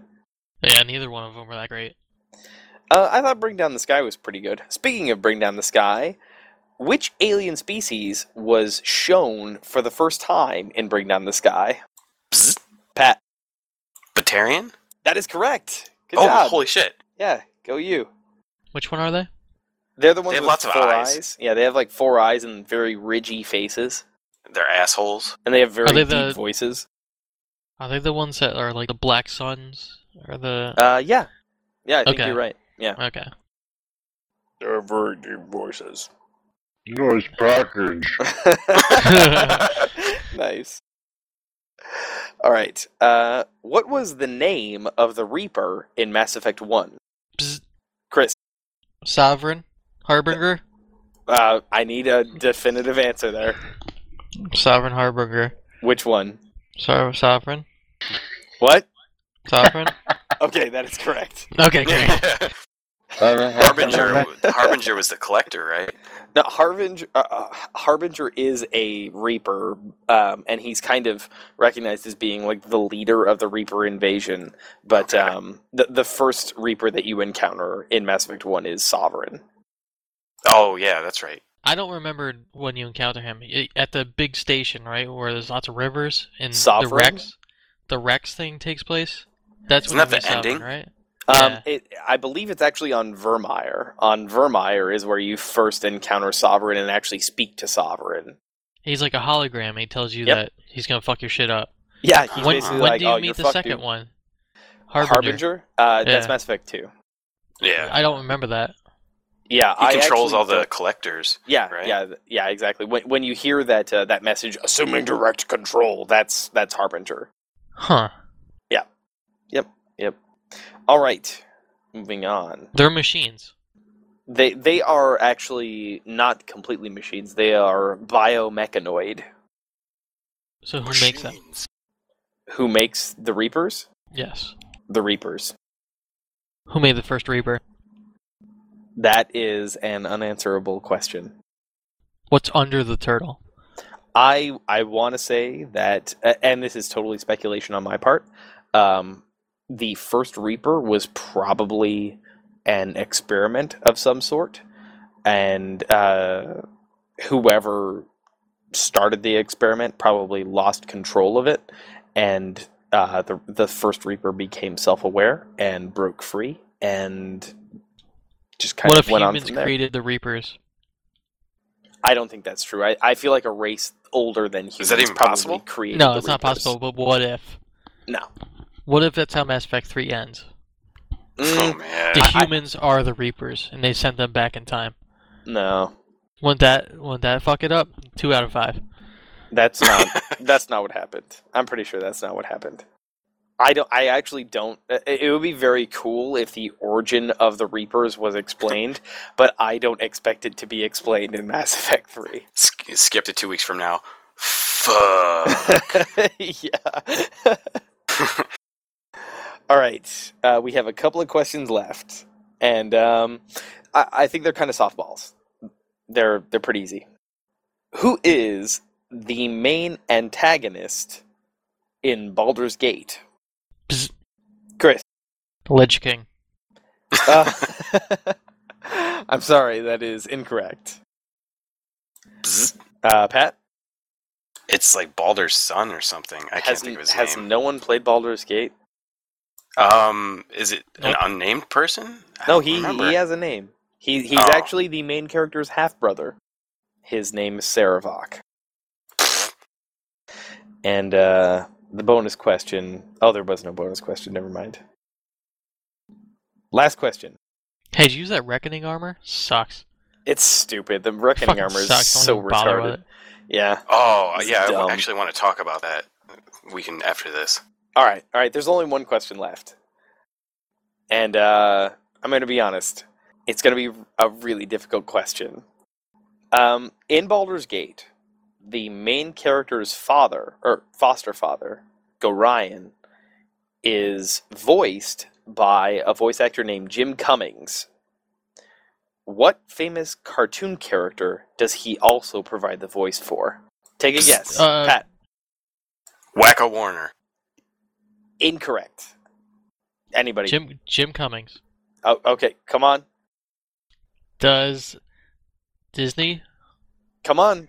You, you've do- got he five does- seconds from now. He does Disney voices. Fucking TaleSpin. Sorry. Incorrect. Fuck. God damn it.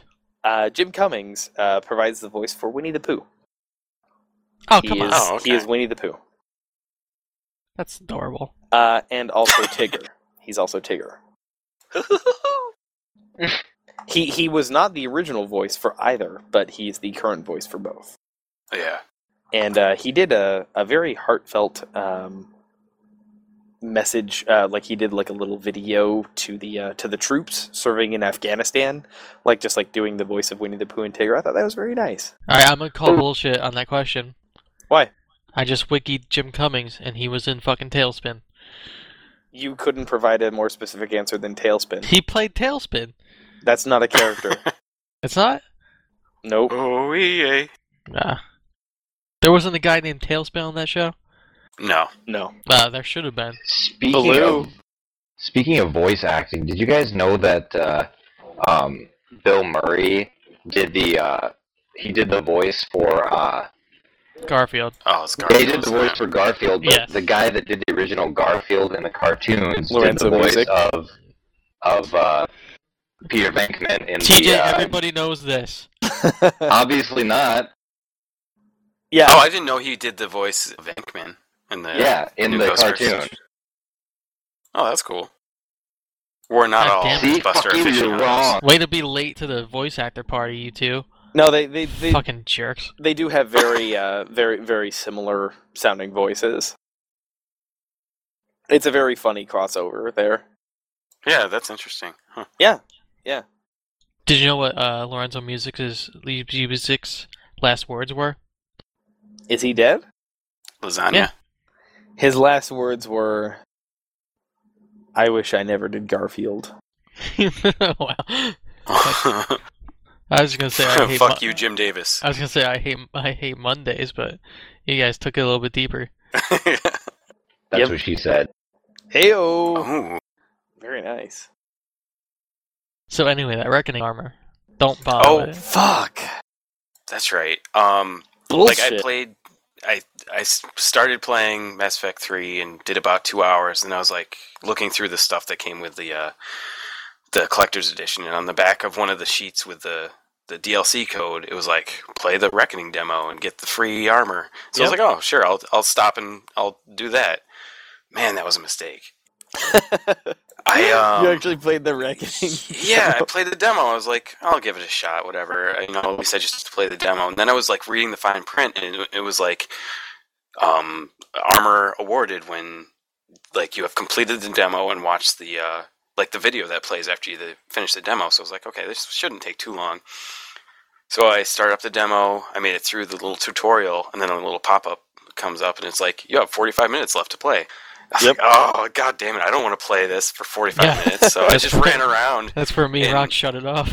Oh my god! Like, Fucking terrible demo, right? yeah, like it's it really just feels like WoW, but with like no one in it. Yeah, I mean, if you have listened to the uh, to the previous episodes of the podcast, I feel the same way, and they're the reason why uh, there's not a new article in that series that I was doing up, because Well, I mean- that game is harder and harder to come back to, especially when you've been playing better games like Skyrim and Mass Effect. Yeah. But like I uh, I talked to some friends about it afterward, and apparently like you don't have to actually play the demo to completion. Nope. Um, I could have just started up, exited, and watched the video, and it would have unlocked the stuff on my account. So I I wasted like an hour and a half, and by that point I was like, "Fuck games! I'm not playing anything else tonight." So that was the last time I played Mass Effect Three. Yeah, and I mean, the, the thing is, though, is that the armor that you get in Mass Effect 3 for playing that demo is not good anyway, and it looks dumb as hell. Yeah. Salt in the wounds. It's so fucking stupid. It's got a full face visor, Ugh. And it- Oh, that's so dumb. and it actually takes away like your health and shit from the Yeah. default armor. Like what Well- the fuck? I think I think that that isn't so much a problem with with the arm w- with that specific armor as it is a problem of of like I, one thing that I really disliked about the armor in Mass Effect 3 was that like hey if you if you are using all N7 armor then you get a health boost. As soon as you start taking away parts of the N7 armor you start to lose more and more of that health boost. Why? Like like to me that seems like such a huge incentive to not use better armor because you're getting a health boost. Like that that seemed kind of kind of kind of like a Mhm. bad decision to me so i i'm not using any n7 armor right now i don't think Oh That really? was- Wow. yeah that well that was that was terrible like no like so so you're gonna make me choose like mm, do i want to get a, a health boost or do i want to get like a 10% weapons boost you know because 10% is, Yeah. is you know nothing to sneeze at you know that's that's, That's pretty nice so uh, like that, that just seemed kind of weird to like tie that into like oh if you use all n7 armor you're going to get a health boost but you know if you want to keep that health boost you're going to have to forego all other bonuses that would be given to you by other armor piece- pieces I, I, I don't like the. I, you, you guys already mentioned this, but I, I really don't like the weight limitation because I, I can never decide what kind of weapon I want to use. No, that that limitation is fucking stupid. I, I really dislike that they added that. But y- generally, you know what weapon you like in Mass Effect, so as long as you have the right abilities added onto it, Yeah, it's not gonna really That's true. hurt you in the long run. Yeah, it's, it's been like a year now since I played Mass Effect Two, and I can't remember what I ended up using the most the most at the time. So Assault it's just- rifle. yeah, probably. I did not. It, like one one thing that I definitely do like as the series has progressed is the opening up of weapon usage. Like when, when I in Mass Effect One, I played a Sentinel, which meant I could only use shotguns and pistols. That's all I could use. Um, Ugh. yeah, and then and then in Mass Effect Two, they opened it opened it up a little bit, and it was like, oh, now you can use submachine guns. And then Mass Effect Three, it's like it doesn't matter what you chose, you can use any weapon you want, like it's fine. And I like that. I, I like I like having those kind of options. Um, as it is right now, my my character runs around with I, ha- I have an assault rifle, uh, I have a shotgun, and I have a submachine gun. And that uh, that pretty much takes care of everything. Um. Oh. Uh. Speaking of aliens, I think TJ wanted to mention this isn't gaming related, but uh, he mentioned something about Prometheus. Prometheus, what the hell is that? It's the. Uh. It's a. It. It's a new Ridley Scott movie. That's. Oh, it wasn't shit. supposed to be anything about Alien, or the Alien. But now you it know, is? Yeah, it's totally a prequel. Yeah. No, it's supposed to it's supposed to have parallels that reflect back to Alien, but it's a completely different mythology. That's so Well, like, dumb.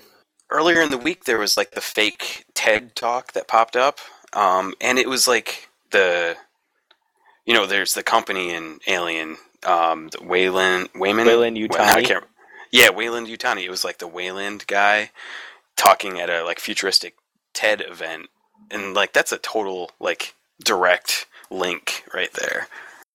But like I it's not how to explain it.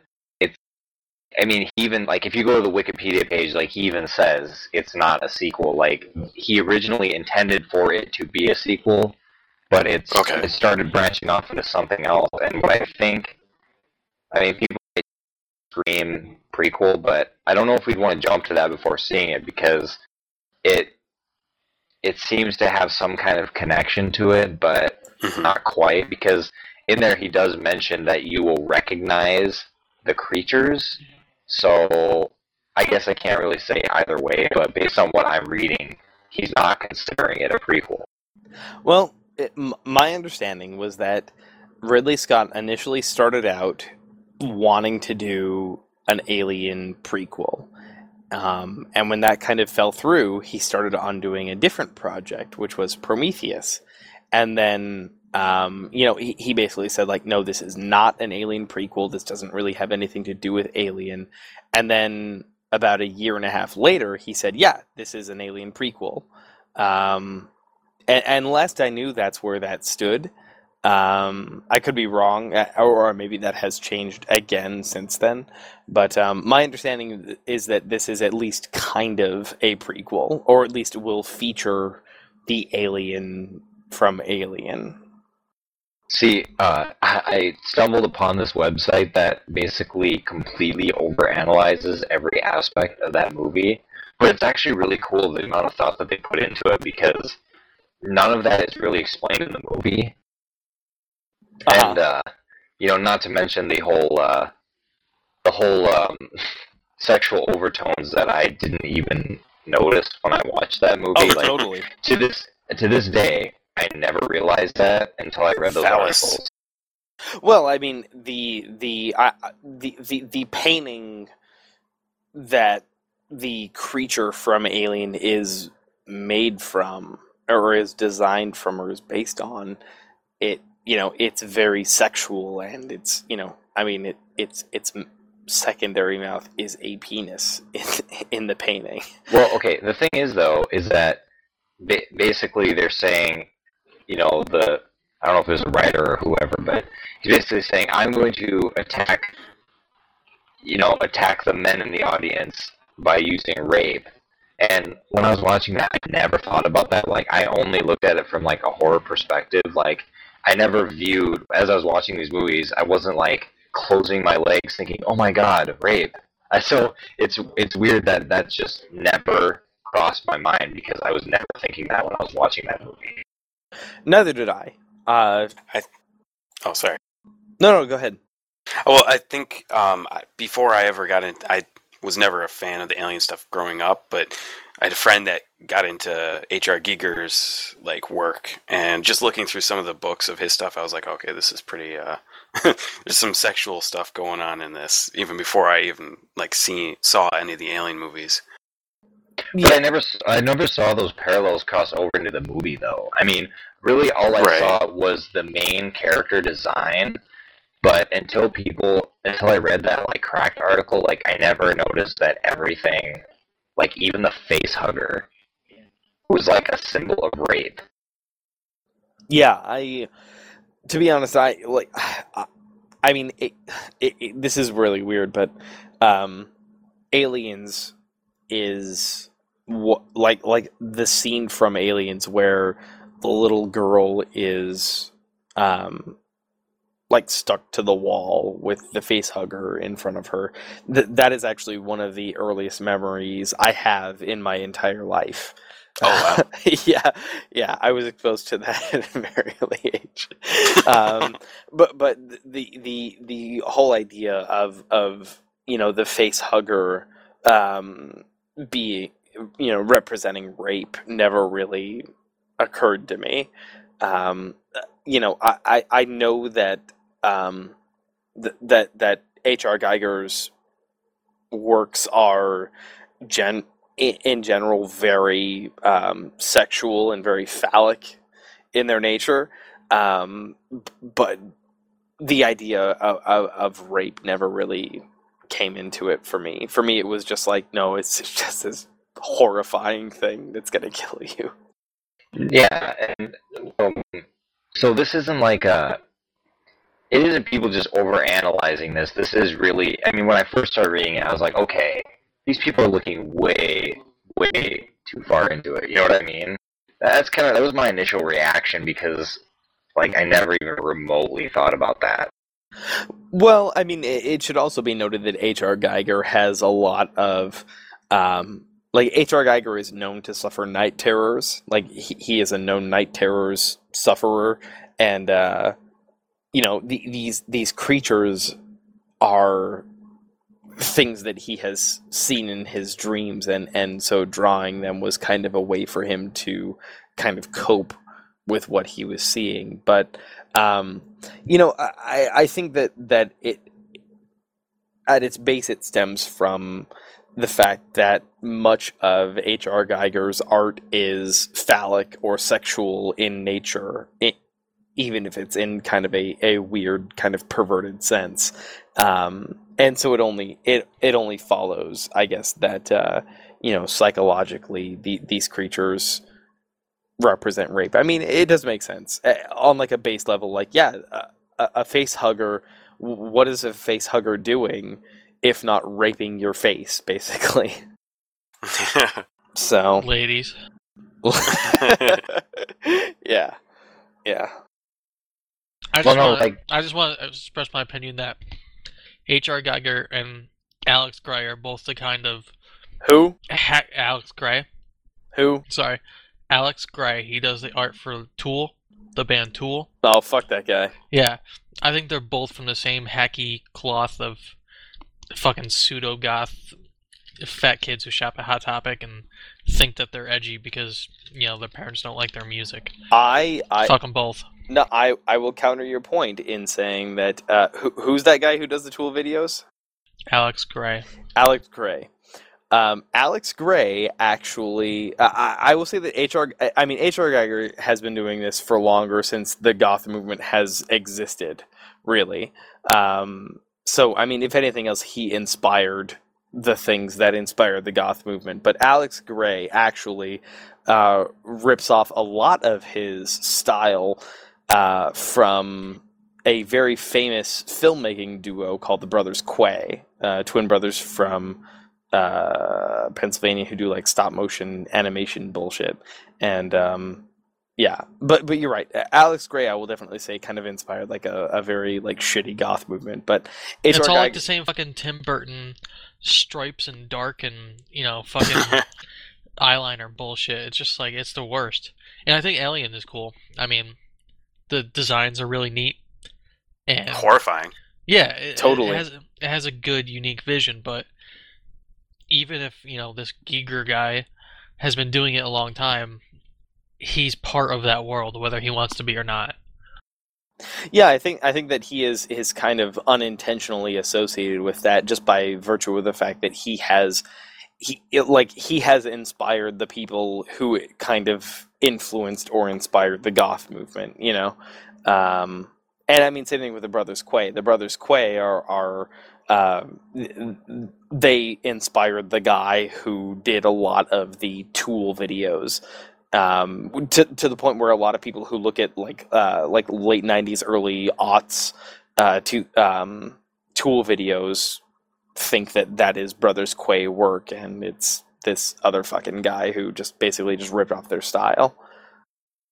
But I, I don't know. I mean, I I, I think uh, some of H.R. Giger's stuff is, is really cool. Like he has this one. I really wish I could get a print of it. It's called Birth Machine. It's basically just like a like a um uh like a schematic of like a like a 45 but all the bullets are like fetuses ah oh, man he's so cool i like i, I like hr giger just because like he was around before any of that other shit existed like the goth bullshit like i don't know it's cool. one thing one thing I wanted to add is I, I found that page I was talking about with this guy that just writes this whole thing over analyzing this movie. I want to know what your guys' response is to this because it's something I never thought about. Are you guys ready? Okay. Okay, here goes. The crew of the Nostromo went to the planet because the Nostromo's mainframe computer supposedly detected a signal from the derelict. According to the novelization of Alien by Alan Dean Scott, this signal was a warning. In fact, it was not only a warning, but once fully decoded, it included full details about the whole xenomorph cycle. Hence, at some point, it appears that the derelict is trying to warn travelers about the kind of cargo it is carrying. However, the above in is the above is in contradiction with the fact that the derelict included a laser, laser mechanism to alert the eggs for the presence of external life forms. If the derelict truly intended to warn space travelers about the danger of approaching, it should have also shut down any mechanisms which supported the eggs, rendering them benign. Neither could the derelict set up the egg alerting laser in a short time, such as the time it would take the chestburster to come out of the pilot. Well, I, I think that's a really good point, and I and I hope that Prometheus will kind of explain some of that because it has been said in the past that Prometheus will, in some way, explain the origin of the alien species, and also the star jockey species. You know, that big ass creature that they find that's in the chair that's dead and fossilized. Yeah. I don't know. I just had never thought about that before because I was under the impression that it was supposed to be a warning, but I mean, why would it send out a warning if it knew about the cargo it was carrying?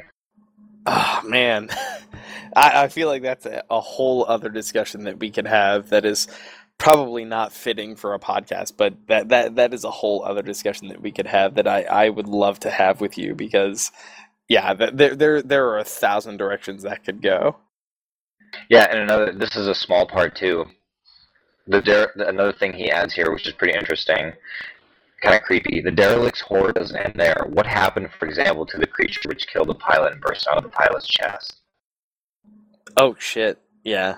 That's... Nobody knows, since the moon yeah. visited was barren of life. But drawing parallels from most subsequent sources which reference the evolution of the xenomorph, like emergent xenomorphs tend to acquire the biological traits of the host organism. If this happens to be the case, it is safe to assume that the organism which bursts out of the pilot's chest must necessarily be a mini copy of the derelict, a mini derelict escaping into outer space and nowhere to be found. Oh God! Whoa. Yeah. Okay. That's actually I never really thought point. of that. Yeah, yeah. Because I mean, if you look at if you look at the the history, at least in movies of the uh, of the xenomorphs, they they t- take on in some ways the traits of the being that they were birthed from. Um, I mean, if you look at, at the, the xenomorph from Alien and Aliens, they're largely, you know, bipedal creatures. And then if you look at Alien 3, that creature was birthed from a dog, or in the director's cut, a uh, an ox. And so it's more like quadrupedal and more animalistic. Um, so, you know, a creature that was birthed from that massive star jockey creature would be huge. Yeah, exactly. Wow. I really hope that Prometheus explores these things. Well, I- don't know. Like I, uh, and I know this is kind of silly, but uh, I was looking. I saw a comment on the uh, on one of the YouTube trailers, and someone mentioned the uh, um, the fact that it's called Prometheus, and uh, wasn't uh, Prometheus? Didn't he uh, teach man how to make fire, and then he was punished for that? Yeah, yeah. Uh, in Greek mythology, Prometheus um, stole fire from the gods and taught man how to make it and was punished. I don't know. I'm looking was forward to this movie. yes, Yeah, movie was agreed. Awesome. Well, on that note, I think we are going to go to break. So, we'll be right back.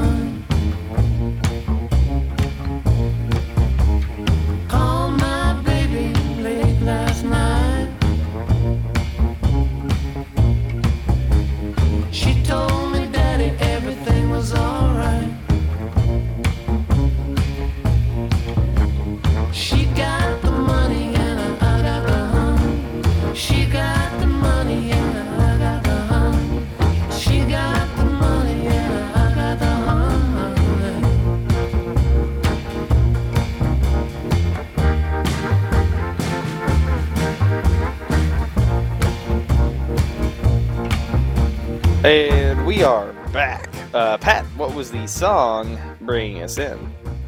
That is Rich Woman by Robert Plant and Alison Krauss from their album Raising Sand.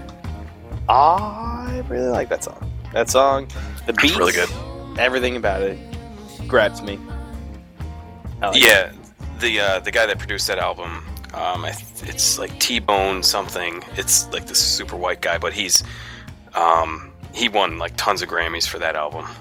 Did Oh, a really, really? amazing job producing it. Yeah, But it's really good. I like that song. That song is like I I really it's hard for me to place like what exactly about that song grabs me, but um it yeah, it does it. It's good. yeah, it's really good. All right. So uh let's see. What is up on the site right now? Uh our buddy Dan Smith wrote a very interesting article. Basically, like a, I, I don't want to say coming out because that has other implications, but you know, kind of a you know his own coming forward about his own World of Warcraft addiction. Um, apparently, it's a lot worse than I had ever expected. I mean, I, like I knew that he occasionally play, played World of Warcraft, but um, you know, apparently it's bad. It's really bad. Yeah, I kind of skimmed that and it sounded really bad. Yeah, yeah. I mean, it, it, Like, it really does sound. Well, I mean, it really does sound like a textbook example of you know World of Warcraft addiction. Although you know he, uh, I guess the main separating factor is that he is actually a person who can recognize that he's addicted to it, unlike so many other addicts. yeah, But he's still in there for what? It's like uh, 800 hours or something crazy. Something like that. Yeah. I know, I know. I, I, I have been working with Dan to try to find projects for him uh, that that maybe will distract him a little bit from World of Warcraft because it. I mean, like it, it seems to me, fr just from the tone of the article, you know, it seems like yes, I am someone who is addicted to this, but I don't want really to be addicted to this either. so, uh, I'm, I'm, you know, I'm kind of working with Dan to try to find some other stuff for him to do. that's good. Yeah, I have a lot of animosity toward MMOs, uh, which should be evident if you've listened to the show at all ever. Um, mostly because of the life destroying potential that they have.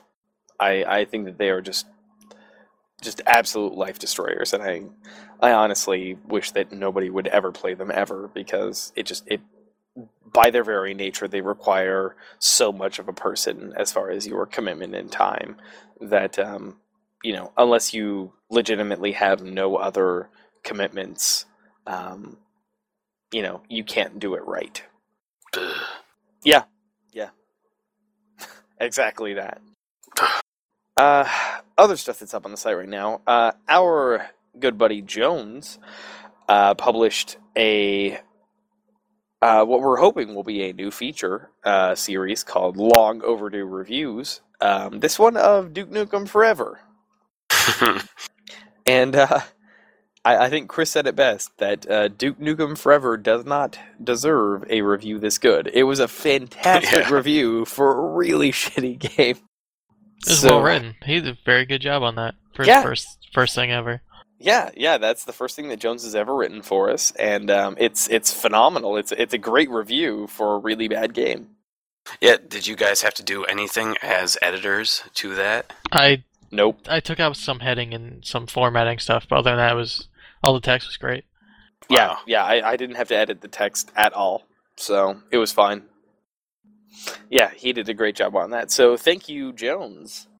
Uh, the only other thing up we've got right now is um, Chris's part one for his uh, Mass Effect 3 review of two parts, right? Yes. Two parts. The second Uh, one will be more about the story and the trilogy and how it all wraps up. Are you going to wait until you finish the game to do part two, or are you just how, are you? Yeah, no, it'll be done next week. okay. Cool, cool, super cool. And those are is, is it going to be relatively spoiler free all the way through, or Yeah, it will be. okay, cool. Yeah, part one was pretty pretty free of spoilers, as much as it could be. Yeah. All right, uh, stuff that's going up on the site. I was contacted recently by uh, by a rogue writer um, who wanted to do a lot of uh, MOBA coverage for us. You know, games like Dota and uh, Heroes of Newerth and League of Legends, those sorts of games. Uh, it's a genre of gaming that we don't really cover in general and um, I was contacted by someone who's very, very balls deep into that sort of thing, and uh, um, so hopefully uh, within the next week or so we should have the first um, first article um, about that stuff going up. With the release of Mass Effect 3, I, I was kind of inspired. Uh, I'm going to start and hopefully finish this week a uh, an article basically just talking about um, you know my personal choice as to why I like to play the good guy in games that give me that option as opposed to playing the bad guy. I like it. Be prepared, Chris, because Chris plays a monster basically. No, fine. No, it's because you're a fucking Boy Scout in real life. You're too nice to people, and that's your problem. And that's you carry that in the video games. It's not surprising to me at all. I- you're I- too you're too nice in real life. You're not gonna be. Well, if you were nice in real life and then crazy in video games, you that would be like a sociopath. I wouldn't go so far as to say that. It really depends on who he's dealing with. I I would say exactly vice versa of what I said for you. Fight. So I I yeah, I, I in general, you know, like in, in in everyday life I feel bad for being mean to people in real life. And that extends into video games. I, I feel bad being a bad guy in video games. Um, you know, Chris is a heartless monster in real life, and right. that extends I carry to video that games too. so um, it's it- good to be consistent. it'll it'll just be kind of a, a deeper uh it- it's it's more of just like a like a um, an oh, I can't think of the right word Reflection. a, a reflection an analysis of of why that happens why I do that um a- and speculation as to yeah yeah yeah it, it, I think it'll be all right I- if it turns out half as good as I have written it in my head it'll be okay uh, Chris, you, you said you'll have part two of your game, uh, or of your uh, review going up next week, right? Mm-hmm. Awesome, awesome, awesome. And uh, as far as I know, I think that's pretty much it. So, uh, unless you guys have anything else, I think we're going to close this bitch out. Sounds good. All right, Chris, would you like to say farewell? Bye. All right, uh, Pat, Peace. TJ, Nighty night. For all the staff at knowngriefers.com. My name is Rock. Have a wonderful evening. Please turn on your magic beam, Mr. Sandman, bring us